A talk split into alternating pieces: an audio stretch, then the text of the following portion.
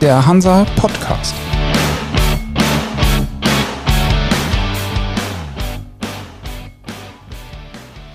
Moin aus Hamburg zur neuen Folge vom Hansa Podcast. Ich bin Michael Mayer und bei mir zu Gast ist heute Markus Büsig, President Marine and Offshore für Nordeuropa und damit auch für Deutschland bei der Klassifikationsgesellschaft Lloyds Register. Hallo, Herr Büsig. Hallo, Herr Mayer. Vielen Dank für die Einladung.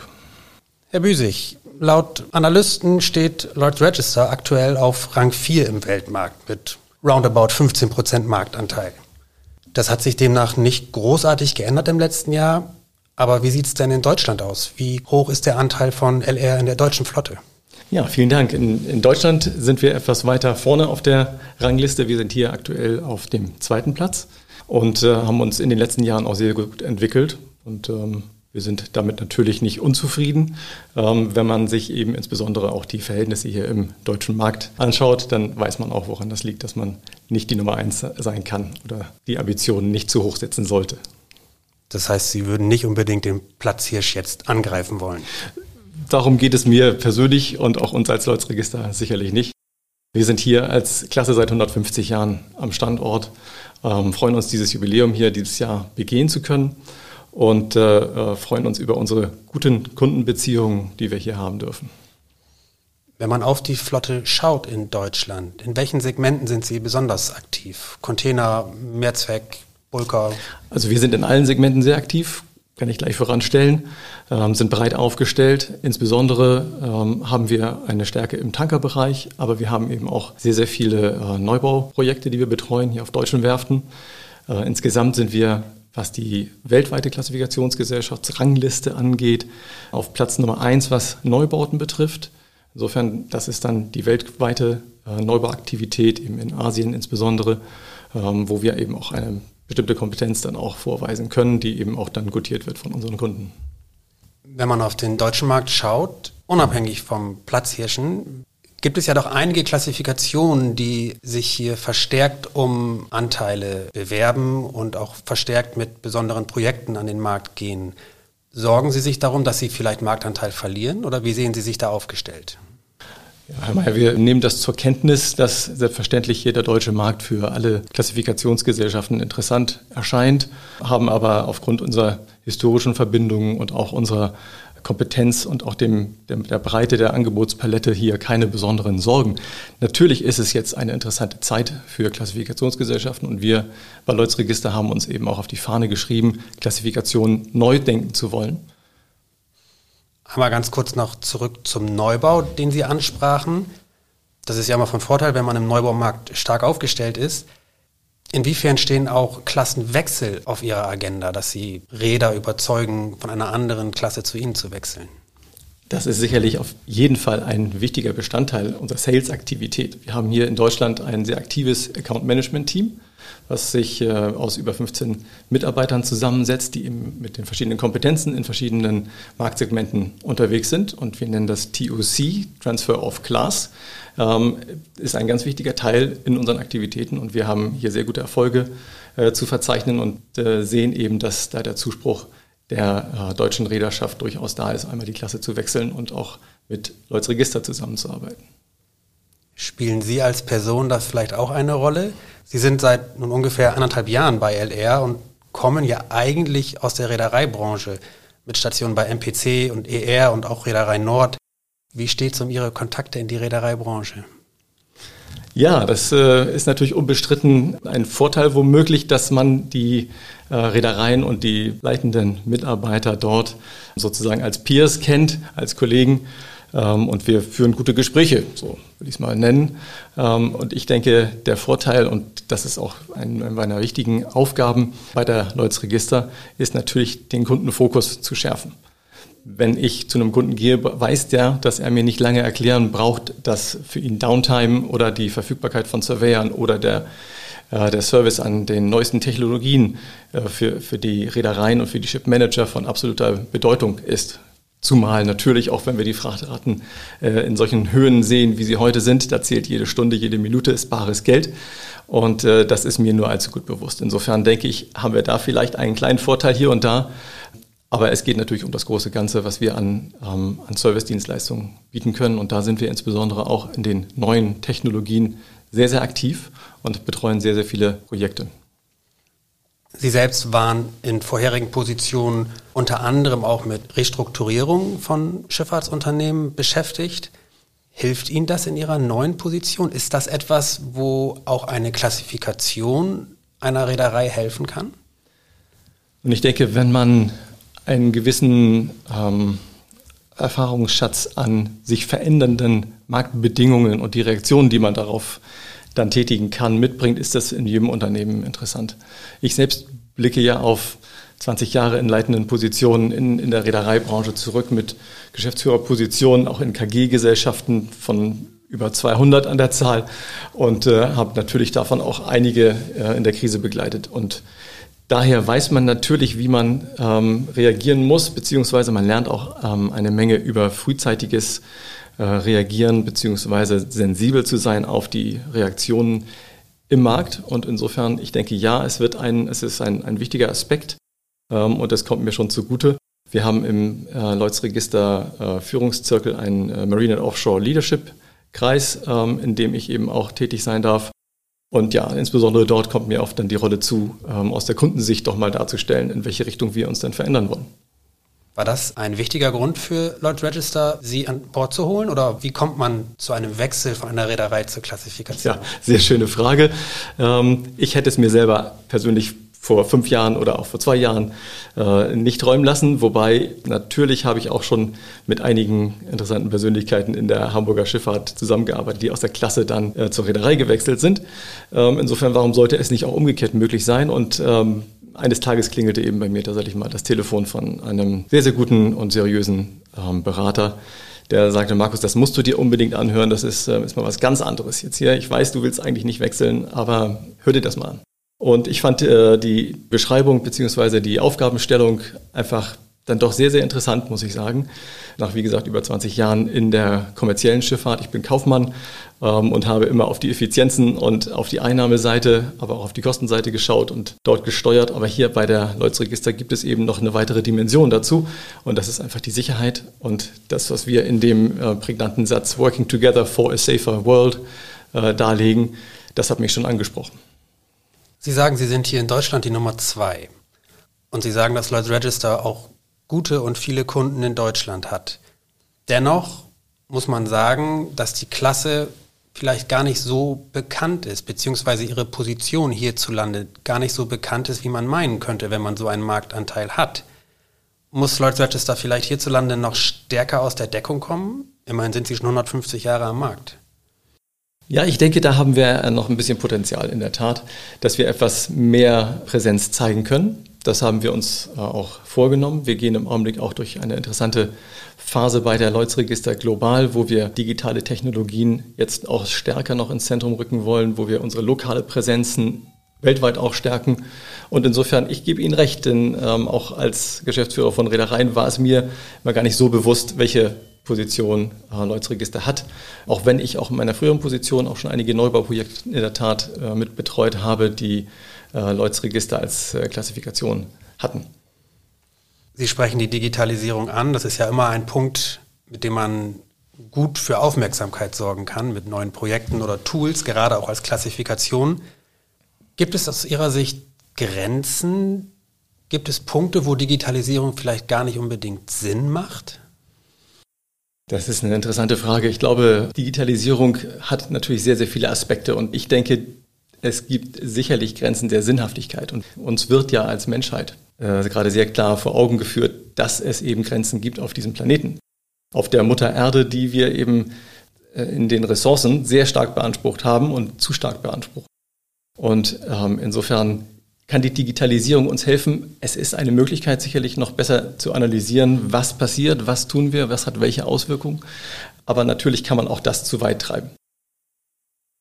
Als Klasse setzen Sie aber dennoch auf Tools wie Remote Surveys oder ähnliches, um einfach das Leben Ihrer Kunden zu erleichtern oder sind Sie dann auch da ein bisschen gebremst?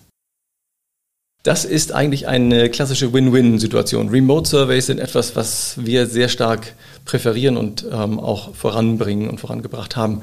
Ähm, auch in der IMO und in anderen Kreisen im Gespräch mit Flaggenstaaten ähm, und anderen Stakeholdern. Es ist uns wichtig, dass wir ähm, Remote so sehen, dass es niemals die physischen Schiffsbesuche und den Survey gänzlich ersetzen wird. Das sage ich natürlich heute im Jahr 2021. Bin mal gespannt, was in fünf Jahren die Aussage dazu sein würde. Aber ähm, aus heutiger Sicht ist das so. Aber es wird sicherlich durch digitale Überwachung von Schiffen, durch den Digital Twin, durch Sensoren und andere Möglichkeiten doch viel, viel besser möglich sein, den Zustand eines Schiffes einzuschätzen. Da gibt es dann natürlich auch wieder eine Bandbreite an Kunden von bis, die das eben mitmachen, beziehungsweise die das auch vorantreiben und die da auch wirklich führend sind und andere, die dem etwas skeptischer gegenüberstehen und etwas konventioneller agieren wollen, auch in den nächsten fünf bis zehn Jahren. Auch dafür haben wir Verständnis und können wir Rücksicht darauf nehmen. Letztendlich ist aber tatsächlich Remote ein, ein Win-Win, weil es eben Zeit und auch Reisetätigkeiten erspart und damit auch wiederum CO2-Ausstoß reduziert, wenn ich einfach ein, ein Schiff, ähm, und wir hatten das sehr kürzlich, ähm, in Venezuela mal dringend besichtigen muss, und ähm, die Verfügbarkeit der Surveyor ist dann nicht immer gegeben und durch die eingeschränkte Reisetätigkeit ist es eben auch nicht möglich, dann dorthin zu fliegen. Insofern haben wir dort einen, einen äh, großen Tanker äh, komplett einmal remote surveyed, um ihm die Weiterfahrt zum nächsten Hafen zu ermöglichen. Und das wäre eben ohne diese Technologie nicht möglich gewesen. Kann man denn von LR in der digitalen Arena auch noch etwas anderes erwarten in der nahen Zukunft, außer der Aspekt Remote Survey? Sie können da sicherlich eine ganze Menge erwarten. Da ähm, wird einiges kommen.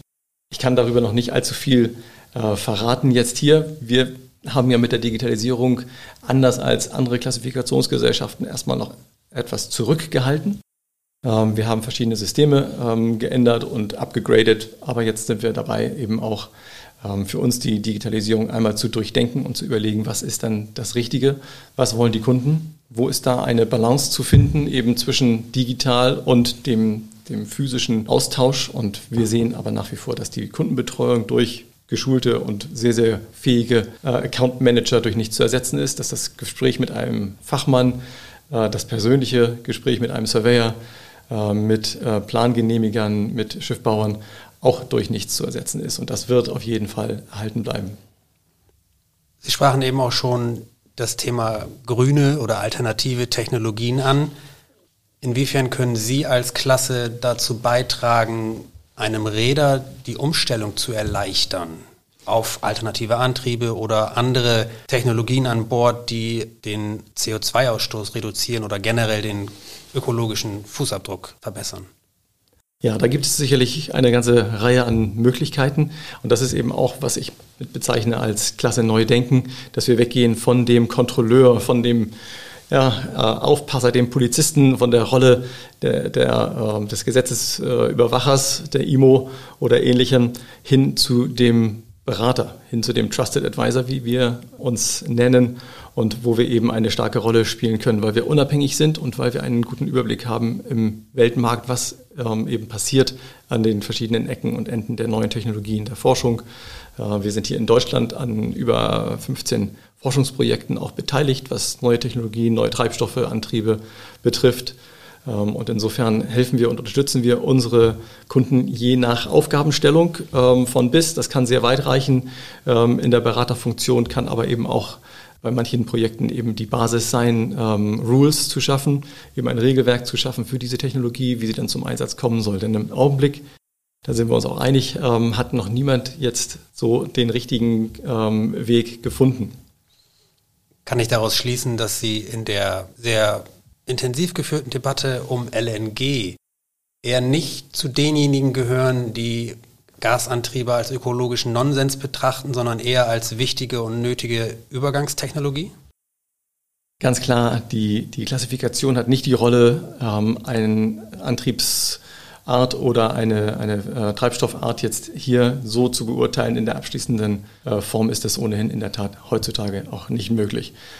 Wir sehen, dass auf jeden Fall viele Brückentechnologien jetzt zum Einsatz kommen. Und ich persönlich freue mich auch sehr, sehr darüber, denn aufgrund meiner Erfahrung mit Werften in äh, den verschiedenen Marktzyklen war es in dem fantastisch boomenden Markt 2004, 2005, 2006 nicht möglich, obwohl eigentlich theoretisch das Geld dafür da gewesen wäre, mit neuen Technologien mal zu experimentieren oder etwas auszuprobieren. Es war sehr verhalten. Es wurde einfach auf die Ökonomie geguckt und es wurde das nächste Schiff gebaut. Und wenn man als Reederei dann mit einer Werft anfangen wollte oder mit einem Maschinenhersteller anfangen wollte, über Alternativen zu sprechen, dann hieß es, wir haben eine lange Warteliste an Kunden, die genau dieses Schiff mit genau dieser Antriebsart kaufen wollen zu diesem Preis. Sorry, dafür haben wir jetzt keine Zeit. Das ist insofern heute anders und ich applaudiere auch wirklich ausdrücklich den ganzen Marktführern hier in Deutschland, aber auch international, die eben jetzt Geld und Aufwand äh, investieren, um neue Technologien zu testen und zu sehen, was hilft es, wie kommen wir damit weiter. Die Klimaziele sind sicherlich ambitioniert, aber so müssen sie auch sein. Ansonsten, das haben wir auch gesehen, kommen insbesondere äh, auch die Reedereien, die eher konservativ äh, agieren, auch nicht ähm, auf die nötige Betriebstemperatur, nenne ich es mal, um auch etwas Neues auszuprobieren. Sind Sie als LR auch in Projekten zu Wasserstoff oder Ammoniak integriert? Ja, wir haben ähm, eine ganze Reihe an Projekten, eigentlich in allen Antriebsarten, mit allen Fuels, die heute eben gängig sind oder die man heute als entwicklungsfähig ansieht. Wir selbst haben hier in Deutschland haben wir drei Wasserstoffprojekte wir haben ähm, elektrische Fähren, insbesondere für äh, Usedom zum Beispiel oder die Nordostseekanalfähren, äh, die wir technisch betreuen bzw. als Klassifikation betreuen. Es gibt Brennstoffzellenprojekte, Methanolprojekte. Ähm, Ammoniak haben wir gerade ein großes Tankerprojekt begonnen, wo eben ein VLCC dann äh, mit Ammoniak angetrieben werden soll. Aber nicht von einer deutschen Reederei. Das ist bedauerlicherweise keine deutsche Reederei, ähm, eine europäische und ähm, das Schiff wird auch nicht in Deutschland gebaut, sondern in der Tat in Korea. Als wie innovationsfreudig lernen Sie die deutsche Reederschaft kennen? Ich würde sagen, das ist ein, ähm, ein Mix, der, der da sehr, sehr bunt ist und dass eigentlich es zu wenig noch sind, die sich wirklich herauswagen. Ich kann es kommerziell nachvollziehen. Es ist sicherlich immer ein, ein bestimmtes oder besonderes Risiko noch damit verbunden, wenn ich mir überlege, ähm, als Firma vielleicht zusammen mit ein, zwei Partnern eine bestimmte Antriebsart zu favorisieren diese zu testen, ob sie für mein Schiff funktioniert, für meinen Trade funktionieren kann. Ähm, aber ich würde mir noch etwas, etwas breitere ähm, Aktivität dort wünschen. Ist die Zurückhaltung vor allen Dingen finanziell begründet was würden Sie sagen? Ich denke, das hat eine, einen wichtigen Stellenwert auf jeden Fall. Ähm, denn es ist ja so, dass, dass wir und ähm, ich habe es selber ja sehr am eigenen Leibe erfahren dürfen und müssen äh, in den letzten zehn Jahren wirklich Krisenstimmung hatten. Da lernt man eben natürlich den Euro und den Dollar zweimal umzudrehen, bevor man ihn ausgibt. Das ist sicherlich eine Devise, die auch den deutschen Rädern auch vor der Krise schon zu eigen war ähm, und an, auf die sie sich immer wieder besinnen werden und besonnen haben. Das hat sicherlich also eine ganz wichtige Rolle. Es wird natürlich auch immer wieder, ähm, Stichwort maritimes Zentrum, dann über Bündelung gesprochen. Es wird über staatliche Subventionen gesprochen, wie wir sie im LNG-Bereich äh, gesehen haben und sehen. Aus meiner Sicht tut sich da schon einiges. Könnte es mehr sein? Auf jeden Fall, sicherlich, aus Sicht der Industrie immer. Und insofern äh, freuen wir uns über jedes Projekt, was jetzt neu gestartet wird, wo die Regierung, wo die EU sich auch daran beteiligt, wo wir als Leute Register uns auch daran beteiligen. Denn da muss man sich auch darüber im Klaren sein. Für uns ist so, ein, so eine Projektentwicklung auch eine Investition in die Zukunft, die wir aber gerne eben tätigen und die uns eben als Leute Register in der Form, wie wir auch aufgestellt sind, auch uns besonders gut möglich ist zu tun. Vielleicht ergeben sich ja neue Förderinstrumente oder neue Potenziale falls wir im September eine neue Regierung bekommen, in der auch die Grünen vertreten sind? Ja, das mögen Sie hoffen und denken. Ähm, ich möchte mich dazu im Augenblick nicht konkret äußern. Lassen Sie uns sehen, wie die Wahl ausgeht. Auf der politischen Ebene hat ja jüngst die EMO wieder für Aufsehen gesorgt. Oder was heißt für Aufsehen gesorgt? Es gab neue Beschlüsse im Umweltausschuss. Glauben Sie, dass diese Entwicklung zu einer größeren Aktivität oder zu einem größeren Engagement führen, weil sie einfach verstärkt als Treiber wirken jetzt bei Reedereien?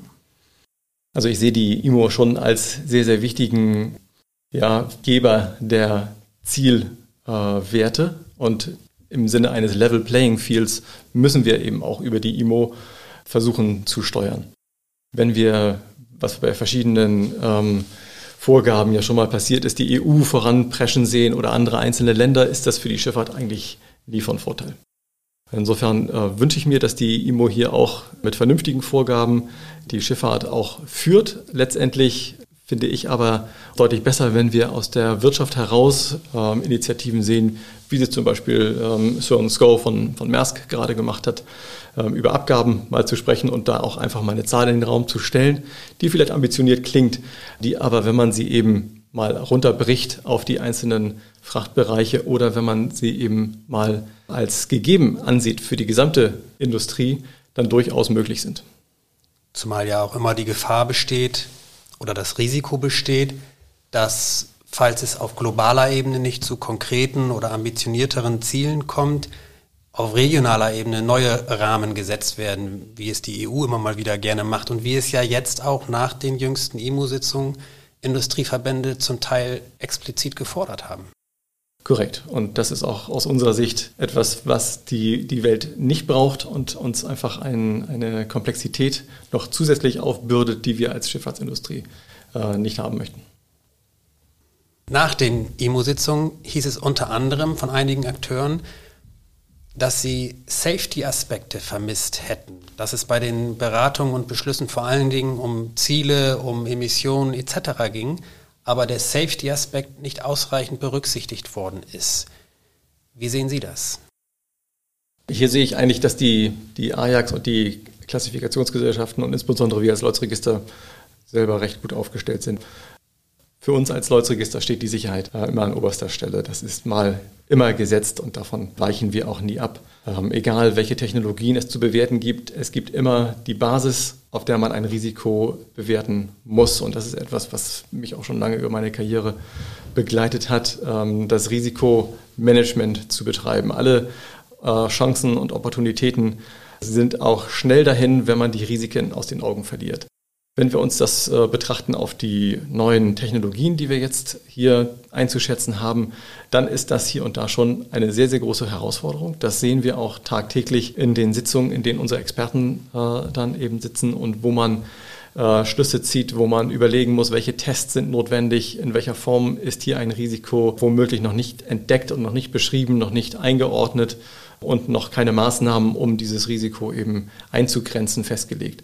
Das sind häufig im Augenblick die neuen Fuels, die neuen Treibstoffe, die wir aber eben sehr gut hier, ähm, insbesondere in Nordeuropa oder in Deutschland, eben bei kleineren Schiffen, wie sie eben bei den Behördenschiffen, die wir auch zum großen Teil betreuen, zum Einsatz kommen. Hier gibt es eben Mehrzweckschiffe, die mit einem speziellen äh, Gasantrieb gebaut werden. Es gibt äh, eine Menge Superjachtprojekte, wo eben dann die Eigner dieser Superjachten sich sagen tatsächlich, wenn sie schon ein so teures Spielzeug sich leisten wollen, dann möchten sie zumindest den globalen oder den CO2-Ausstoß und die Auswirkungen auf die Umwelt möglichst gering halten. Und insofern ist da eben auch dann die Möglichkeit gegeben, äh, zu experimentieren. Und da ist dann eben auch tatsächlich das Budget dafür vorhanden, das zu tun. Kalkulieren Sie und Ihre Experten, wenn es darum geht, Pläne aufzusetzen für neue Kunden oder neues Geschäft, eher mit Neubauten, die dann innovative Technologien an Bord haben? Oder beziehen Sie auch Umbauten mit ein? Gerade Neubauten gibt es ja im Moment sehr viele, zumindest sehr viele Aufträge. Gleichzeitig steigen die Preise schon wieder enorm. Das heißt, man weiß nicht, ob dieser Trend so anhält. In welche Richtung geht es bei Ihnen am ehesten? Wir sind ähm, in, in beiden Segmenten sehr aktiv. Ich sehe, dass die Neubauten sicherlich stärker auf einzelne Technologien setzen, sprich zum Beispiel Ammoniakantrieb, während wir bei der Bestandsflotte eher sehen, dass hier eine Kombination von Technologien zum Einsatz kommt, um eben die entsprechenden Werte im CO2-Ausstoß, in der Effizienz zu erreichen, die erreicht werden sollen. Also da ähm, sind wir, wie gesagt, in beiden Segmenten sehr aktiv. Wir sehen eben, dass einige Reedereien, auch hier aus Deutschland, äh, mit uns gerade Projekte machen im Bereich von Windassistenz und das ist ein sicherlich interessantes Thema, was wir vor zehn Jahren noch verworfen haben, weil wir gesagt haben, man kann einen Flettner-Rotor nicht dann äh, in jedem Hafen wieder neu aufbauen, nachdem die Laderinstallation oder Löschinstallation den gerade wieder dann leider vom Deck gefegt haben. Aber man kommt da eben hin, dass man sagt, es muss sein, wir müssen eine Effizienzsteigerung erzielen. Die Motoren runterzuregeln ist sicherlich eine interessante Möglichkeit. Da wird auch für die Reedereien sicherlich auch äh, ja, eine, eine Bewertung stattfinden. Inwiefern ist das möglich? Inwiefern wird das zu Verknappung von Tonnage führen? Welche anderen Technologien gibt es? Was können wir machen? Und das tun wir ja auch schon seit einigen Jahren, dass wir Bugformen anpassen, dass wir Propeller ähm, ändern, kleinere Propeller einsetzen. Und da gibt es sicherlich noch eine Menge mehr an, an kleineren Technologien, die auch von Startups äh, teilweise geliefert werden, was ich persönlich auch super interessant finde und was ich äh, auch, auch sehr stark befürworte, das weiter zu fördern hier am Standort. Insofern ein bunter Mix, ein bunter Strauß an Möglichkeiten. Verraten Sie uns, mit welchen Reedereien Sie an Windantriebskonzepten arbeiten? Es gibt eine Reihe von, von Reedereien. Wir arbeiten mit allen großen Schiffmanagern zusammen, mit Reedereien zusammen. Das geht tatsächlich von A bis Z ähm, auch im Werfbereich. Insofern, ich habe da jetzt keinen, den ich besonders herausstellen kann und möchte, aber interessant ist, äh, ist sicherlich äh, anzumerken, dass wir gerade jetzt im Jahr 2020, 2021 an einem Regelwerk arbeiten für Masten, also für richtige Segel und, und Segelzeug, ähm, was wir eben zuletzt ja vor 100 Jahren getan haben. Da können wir also noch etwas erwarten von Ihnen. Auf jeden Fall. Ähm, das finden wir interessant und das hat, hat natürlich dann eben, wie ich eingangs schon sagte, es hat noch niemand die Schlüsseltechnologie für alle gefunden. Es wird nicht ein, ein Silver Bullet, wie die Engländer das nennen, geben. Es wird nicht One-Fits-All-Solutions geben. Es wird für einzelne Fahrtgebiete, für einzelne Ladungen äh, bestimmte Lösungen geben, die da gut funktionieren, die aber für andere Trades oder für andere Schiffssegmente überhaupt nicht passen. Insofern, das wird jetzt der, der, spannende Wettkampf sein der Technologien quasi. Welche kann sich durchsetzen, welche wird wie gefördert und welche bringt wirklich welche Effizienzen, ohne eben die negativen Seiten dann, äh, die wir vielleicht auch noch nicht sehen, dann erst später zu zeigen. Wir werden weiter verfolgen, wie sich Lloyds Register da positioniert. Das war's auch schon für die heutige Folge. Herr Büsig, vielen Dank für Ihren Besuch. Ja, ich danke Ihnen.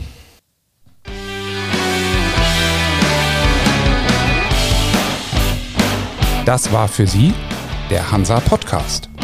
Jetzt abonnieren und keine Folge verpassen. Alle News und Hintergründe aus der maritimen Welt aktuell auf hansa-online.de und monatlich im Hansa Magazin.